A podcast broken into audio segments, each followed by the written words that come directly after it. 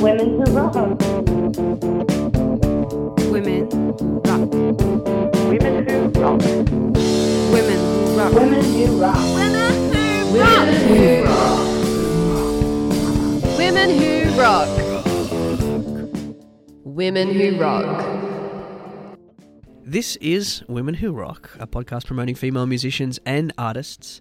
Today I am joined by Reese Lucia. She is a singer songwriter from Sydney who spans quite a lot of genres. Reese, thank you so much for joining me on Women Who Rock. Thanks for having me. Frankie Magazine is pretty rad. Yeah. I saw that your song uh, "Paint You While You're Still" was a finalist yeah. in the I think it was called the Good Stuff Awards. That's it. And I saw the little blurb on the Frankie website about the song. Can you tell us about the genesis of that song? How that sort of came to be? Whoa. Okay. So, Paint You While You're Still was created over kind of a long period of time. Okay. And this is how I wrote a lot of the songs on that EP um, because I've always used songwriting just as an outlet. It's been kind of an involuntary thing um, whenever I just had too many feelings, had to get them out. so I was writing that, uh, I think, when I, I started when I was maybe 18 or 19 in, in Turkey.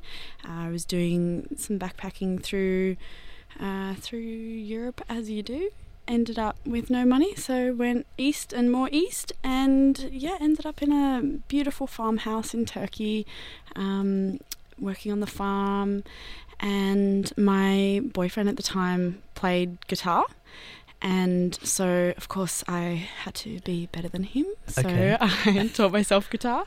And so while I was teaching myself, that was one of the songs that I came up with as, as an exercise for um, finger picking. And um, it just, it really stuck with me and it was quite an, an emotional thing.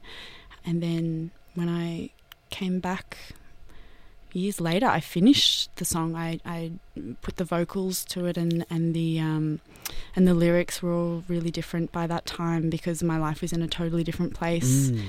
Um, and so, what started as a journey really far away from home ended up as a song from home and thinking about how my life was in that place and, and in that place of happiness and what was going on then, yeah. So when you go back and listen to it, or when you Mm. play the guitar parts, Mm.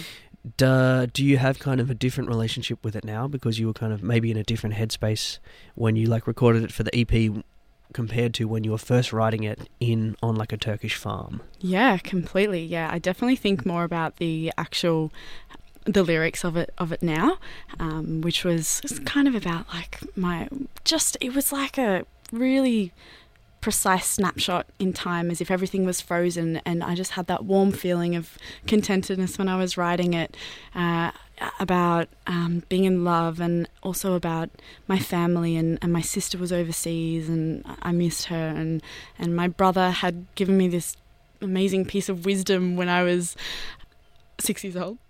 Okay. little flashback there. Uh, so we were living on on another farm actually when I was really little in Coffs Harbour, and I used to be really scared of um, storms. And my brother used to say, "Oh no, don't worry about it. The the trees are just dancing. That's all that's going on." And that just gave me such comfort that this, when I w- was writing this song a million years later, that same sense of comfort just surrounded me. And there's actually the line in the song, um, "I remember dancing like trees in a storm." Wow. Um, so it's it's kind of a just a piece of gratitude to my family, to to being in love, to home, to those sorts of things. Um, which yeah is really different to the place it started in in Turkey, which was a, an incredible place. It's almost like you're writing a song with yourself at different ages, and you kind of each one is contributing a little bit. Totally, yeah, that's exactly what songwriting is to me. It's just a complete moment of uh, kind of unconditional honesty with myself in that moment, and that's that's entirely what what music is about to me. Yeah. Mm. It's interesting that you're talking about kind of yeah, f- zoning in on that moment because it came from your EP, the debut Mm. EP, Incongruence. When I heard that title, I have to admit I thought of triangles because I'm a nerd. Oh, cool. But I saw that you put in the blurb that it was about. Yeah, yeah, we've established that, that I'm a nerd. Um, you wrote that it was inspired by the small moments in life. Yeah. And I was going to ask, was there a particular moment where that inspired the particular title, or is it a collection of doing this songwriting and those channeling a, a moment in time? Yeah, kind of the later one. It's um so the idea of in incongruence is it's actually a, a phrase coined by Carl Rogers, a uh, humanistic psychologist, and his view was sort of built around, well, built upon the theories of um, another psychologist called Abraham Maslow, who had the hierarchy of needs, and his whole premise of his theory was that we have different levels of needs, starting with like physiological needs, like shelter Mm. um, and food, and then there's safety needs, like you need to know your life isn't in danger, so you've got a safe house or whatever, and then you know love and emotion and all the others, and at the top it's self-actualization, which is basically uh, he his theory was that our all humans have the same drive to reach our full potential. And Carl Rogers jumped on that bandwagon and said, Yeah, but also we need other things. We need our. What was his premise? His premise was that uh, we need our environment to also fulfill us and provide us with genuineness and openness and acceptance and things like that to, to actually reach that. And when we don't, we uh, experience incongruence, which is a discrepancy between our ideal self and our actual self.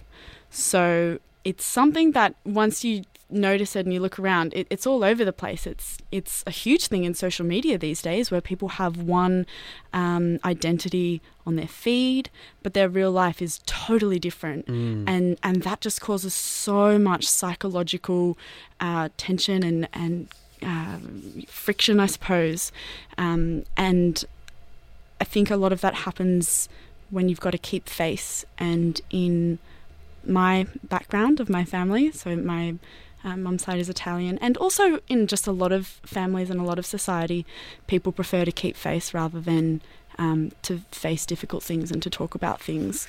Um, and so a lot of incongruence comes from that. And so that's a theme that I've just experienced a lot, and Okay, that's really interesting. We went to very different places when we thought about that title. yeah, I mean, it can I- be about triangles. I like triangles. when you were talking about the theory, sorry, who was the philosopher that Carl Rogers, psychologist. you mentioned the idea of you need your in something like your environment to be Hmm. nurturing of that. Do you mean Yeah. does that mean society at large? So yeah, I mean, I don't know if if I completely agree with all of Rogers' theory, um, but he sort of said there were three levels. Which now you're testing me. I can't remember them all. But you know what? You can you can Google it, people at home. Okay, Because I can't remember what those three things are. But maybe we'll put a link. yeah, yeah. I'll yeah. put a link to some have details. I mean, it's not the most perfect theory, but it, it's something that's quite thought provoking um, when you have a look at how how society is and how people interact. Mm. Great. oh man, I got schooled on philosophy. This is awesome. Yeah, well, I, I study psychology, and I think a lot of that comes through in my songwriting. Um, it's just something I'm fascinated by. Mm. I saw that you posted a video and you played a lot of shows with a very recent guest of the show, Indira. Mm. How long have you been playing, making music, and just jamming with her? Yeah, Indira, she's one of my uh, greatest friends. Um, she's such a beautiful person, and yeah, we've been so we met in uni three years ago. Okay. only somehow. Um, and yeah, we just started jamming together um, because I think we bonded over. So we were, in a performance class where you um, every week would have to play a few songs to the rest of the class, and then everybody basically critiques you to your face straight away. And it was just this amazing exercise of self awareness and um, humbly um, receiving Mm. feedback. Uh, it was Nothing great. like an honest critique. Oh yeah, always comfortable. Lovely. Um, but yeah, and so we bonded in that class over our vocal prep strategies, which is um, honey and ginger tea. I live by it. Is that a classic? Well, it seems to be. Okay. Yeah, I, I think I go a little step further and boil the actual ginger and then let it sit for like overnight and then it's just like lava, burns your throat. But it's great, does the trick. Oh, okay. right. Yeah, so she, I'm she- not a singer, so I'm not uh, privy to these kind of details. Yeah, so she uh, she said she does the same thing, and I, I suppose since then we've just been jamming, and um, yeah, we've jumped on each other's projects. We've written together a couple times for another project, and yeah, it's just such a such an awesome friendship. it's always rad to see women who rock guests working together. Yeah, yeah. Well, I think you've had Lady Lion on the show Mhm. as well. Haley, yeah. Yeah, yeah. Um, and Haley supported me for my very first show at the Golden Age for the EP launch. Oh, right. Yeah, and she's just another incredible woman, so Mm. that's cool too. I think that when I went to the the Bonnie songs where Mm. Indira played at, I think there were maybe six people who'd been guests on the show.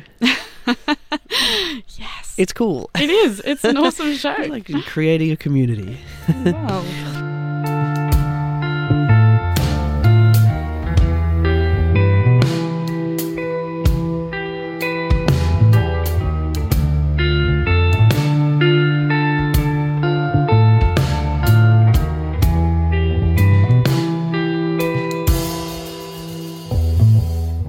Speaking about working with people, so on the EP, I wanted to talk about you were working with uh, Mark Myers Mm. from the Middle East. Yeah. Tell me about how it was working with him. Uh, it was surprisingly incredible. Not that I expected it to be, you know, terrible, but um, on his website he had uh, kind of like a package thing of we could, you know, do the recording and he could also um, arrange accommodation and things like that because he's up in Cairns. And so I, I hit him up about that. I was like, look, can I just what's the accommodation deal? And he said, Oh, well, actually, the website's a bit old. I'm married now. I have kids, but I guess you can stay with us. Oh, right. And I was like, Great.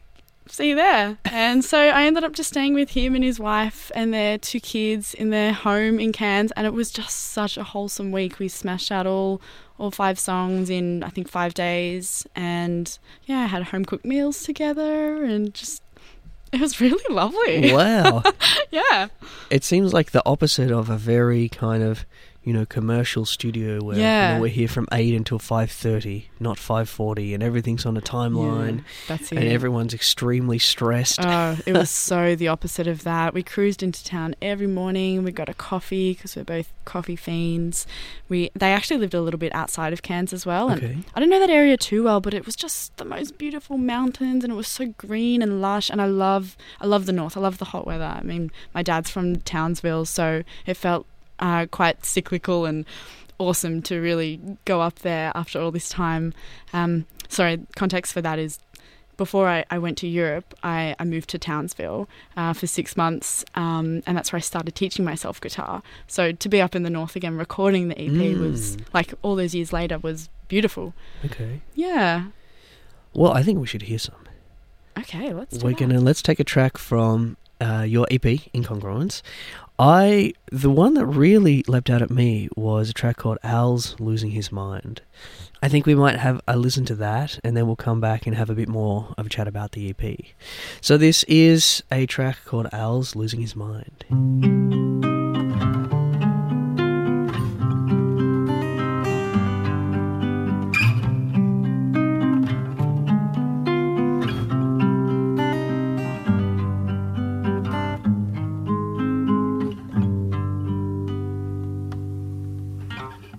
Do you think I asked too much of you? Maybe I did, maybe I do. That doesn't change that now you are strange, just to be one of the others. Maybe I'm lonely, but that's not the only point here.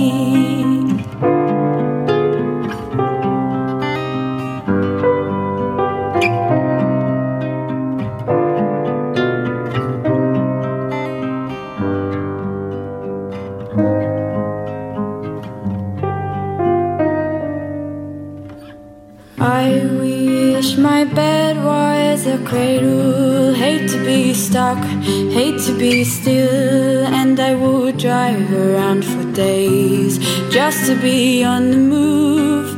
And I know it's lonely, but now it's the only way I know how to be.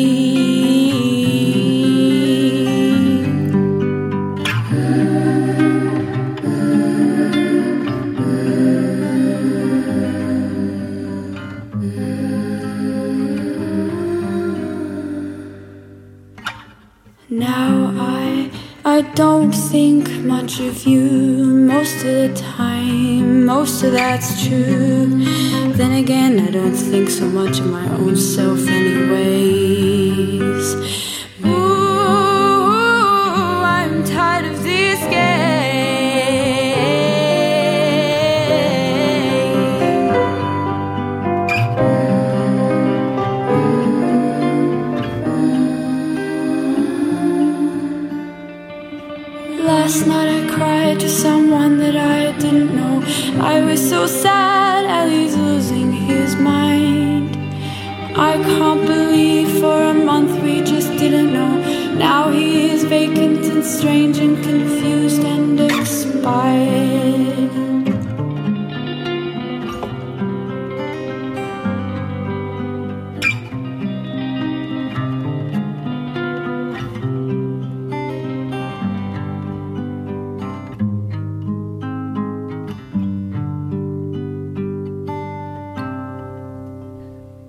Was Al's Losing His Mind by Reese Lucia. And that is, as I said, when I listened to the EP, that was one that really jumped out at me. When in listening to it, there is, it really spans a lot of genres. Hmm. That was sort of more, I guess, a dark kind of folky hmm. song, but we also there are some real kind of moments of pop sensibilities throughout it as well. Hmm. Do you really draw on? Do you have like a really eclectic styles of music that you like to listen to that was sort of informing that EP? Yeah, I suppose because I wrote, I, I started writing so many of the songs so many years before I ended up recording it. Mm. Over that time, just because of sheer time passing, um, yeah, there were so many influences that ended up in the EP. Um, I don't think I write so directly from influences though. Like I said, my songwriting process is just like a really cathartic thing for me. So I guess if I'm uh, listening to a lot of folk at that time and then something happens in my life that prompts me to create a song just like that, of course, those things are going to um, kind of melt in into the, the final product. But Mm. I, I don't so clearly say, oh, this came from my collection of folk or this or that. Yeah. Okay, so it's sort of like a history book, looking back at Yeah. how your how you kind of dipped into the different genres at different times. Totally. And you're not sitting down thinking that, okay, I want this EP to have a lot of different sounds. This is the pop song, this is the folk song, or whatever. It's more just like a organic kind of process. Yeah, completely. I think also um, I've uh, secret time. I've kind of had a lot of problems with genres. I'm really bad at labeling genres. Um, don't tell anyone. Secret. Um, yeah, I can never just get my head around the clear cut different kinds of genres and all different like extremes of music which I've always thought was a little bit of a hindrance. But I've recently decided that I actually really like that because it, it means I um, just create whatever's coming out of me without putting much of a filter on it or much of an expectation or, or a bias uh, to fit it into a particular pigeonhole. Sure, and I think that pigeonholes, I guess, were they originally the idea was you go to a record store and you think, I want this type of music, so I'm going to go to this part of the store. And they had to kind of pigeonhole it like that. We don't have to. Just go on Spotify and everything is there. And it has an algorithm that knows what you like, so we don't need genres anymore. Great. I'm done with them. Yeah, it'd be a lot easier to try and uh, describe music. we just say that we like it rather than trying to put it in a particular place. Yeah, great. That's super 2019. Yeah, I was looking through your Instagram. There is a strong nature theme. Oh, It seems like you have a lot of photos of nature. yeah. Do you draw on that in songwriting as well? Um, yeah, I think so for sure. Yeah. Um, I'm glad you picked that up from my Instagram feed. Actually, I feel like a lot these days it's just my face, which is really narcissistic. Uh, but yeah, totally. I- And your I- white guitar. and my white guitar. Oh, man. Oh, I love that guitar. yeah, it's real good. Um, so I definitely draw a lot on nature, and I think so much of my songwriting has come out of uh, my travel, and my so much of my travel has come out of wonderful escapism. So it's kind of this cycle of you know whenever I'm going through something, I'm like time to travel the world, and when I'm traveling, I'm writing. So it's all this integrated kind of emotional healing process, or not always healing. You know, it could be a, reverie instead of escapism. It, could just be a, a wonderful high of of feelings. Um, but it's always pretty emotionally charged. Mm. Um, and I find nature is just a really uh, recharging kind of environment. We had Incongruence that were the EP was released last year, but I think that I mean you're working towards a single for this year. Yeah. And is there so can you tell us about I guess the activities for the end of the year and also is there an album on the way or will it be another EP? Yeah. So we've got. I've got another single coming up in a couple months, Mhm. and then an album next year, which will be super exciting. Uh, probably an, a second single as well to come before that. Okay. Um, so a couple exciting things on the way. So Yeah. with with the EP, there was we've spoken about how it's kind of a long, slow burn and progression. Mm. If the album is going to be uh, over a tighter period of time, Mm. do you think that there's going to be less variation in genre if we still need that word or not, or do you think it will be perhaps similar to incongruence?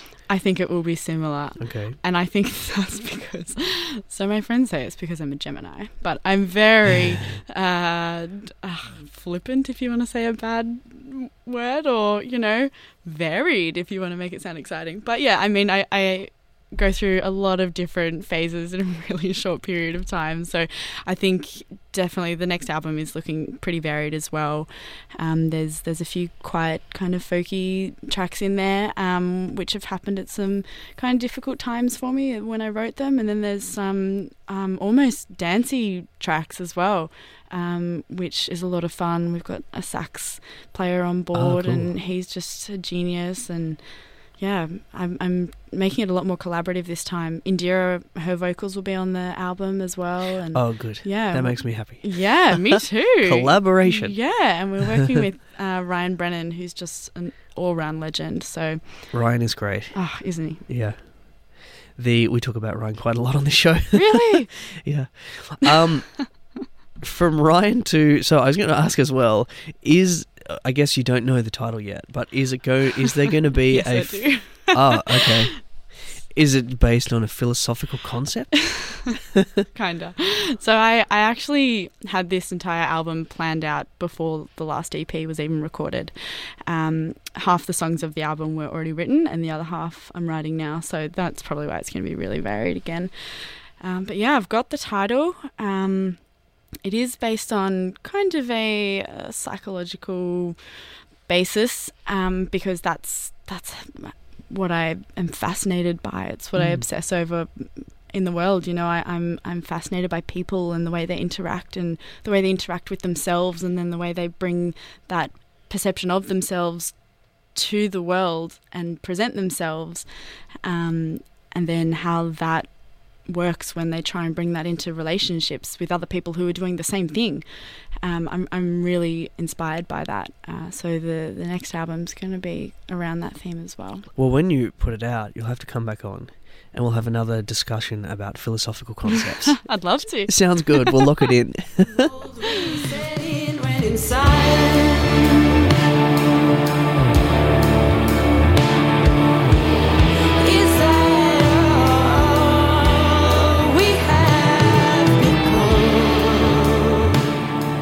It's time for Tell Me a Thing. I have a list of seven topics and I'd like you to talk about one of them. We have musical equipment, recording equipment, punk rock, Patti Smith, poetry, death, and politics. Reese, can you please tell me a thing? So I think I might tell you a thing about music equipment. Let's do it. Yeah. So I actually brought in a thing Yeah. which is a visual thing, so it doesn't really work on podcasts, but it's a heap of fun. It's a vocal processor, and we use it a lot on the upcoming album. Um, I've always been super obsessed with um, harmonies, Okay. um, and that kind of came from when I was younger. Actually, you know what? This is punk rock melded right in there. We can do two for one. Oh, yeah, see, it's the Gemini thing again. It's just, it always happens. Yep, it's Yep. definitely related to astrology. So Yeah, very much so. That's fact. So, yeah, I mean, when I was younger, listening to, um, I went through a total pop punk phase. Okay. Yeah, super into Green like, Day? Green Day, yeah, Blink One Eight Two, Mhm. Sum Forty One. Fallout Boy was the first concert I ever went to. Oh right. Um, yeah, I was I was a cool rock chick when I was thirteen. but a lot of them, actually, almost all of them were um, male singers, and they sang in a register that was a little bit outside of my comfortable register. So Mhm. instead of singing along to all the songs, I would always just sing a harmony. Um, and that was more comfortable in my register, but it meant that was how I really got a really strong grasp on um, vocal harmony. Uh, and so it's just a, a theme in all of my music. And this vocal processor that I've got just really opens the doors to harmonies on harmonies on harmonies. Okay. So yeah, it's amazing. And working with Ryan on on the upcoming EP, we had a lot of fun one day in the studio after being in the studio for um, hours and hours, and we just went a little bit insane. Um, and we got all of the guitar pedals in the place and just whacked the vocals through that. And we had all these oh right. yeah, and Okay. these crazy sounds, which was heaps of fun, and we thought Mm. we were geniuses. And we listened back the next day, and we were like, okay, we can't use up this, but we have kept a lot of it in there in sneaky little places. Okay, I mean, I'm holding this VE20 vocal processor. Can you tell? So it's not a loop pedal. Can it you has tell a me loop about what it function does? in it, but that's not the exciting bit. Okay. Yeah. Can you tell me about the exciting bit? Because I don't Yeah. really know what I'm holding. Oh, for sure. Yeah. So it basically means you can you sing into it. You you kind of hook up a microphone into it, and then you can um, select different uh, kind of processing options. So you can put a third above harmony, or a third and a fifth above, Mm. third below. Fifth above, lots of different things like that, um, or you can have multiple layers in there, uh, octaves doubled. You can also do reverb, delay, mm, all, of that jazz. There's like a robot voice, which I was really hoping to do this entire interview as a robot, but Oh, that's okay. We can do that next time. You Just know, to remain always- anonymous, Yeah, exactly. we have said your I'm name about. three to four times, so I'm not could be a sure how anonymous it's going to be at this point. Yeah, that's um, all right. Okay, so you can do multiple. You can do like upper fifth, Yep, and an octave and a third. and but how many can can you layer as many layers as you want? No, so I mean, as far as vocal processors go, this one's actually pretty almost cheesy. You know, it's Mm. it's pretty easy to use if you know your basic music theory. Um, but I really like it because of its simplistic design. It's just really user friendly. So we use it on stage all the time. Right. Um, and it's just really quick and, and like swift for in between songs and things like that. Um, yeah. There's a band called Royal Blood.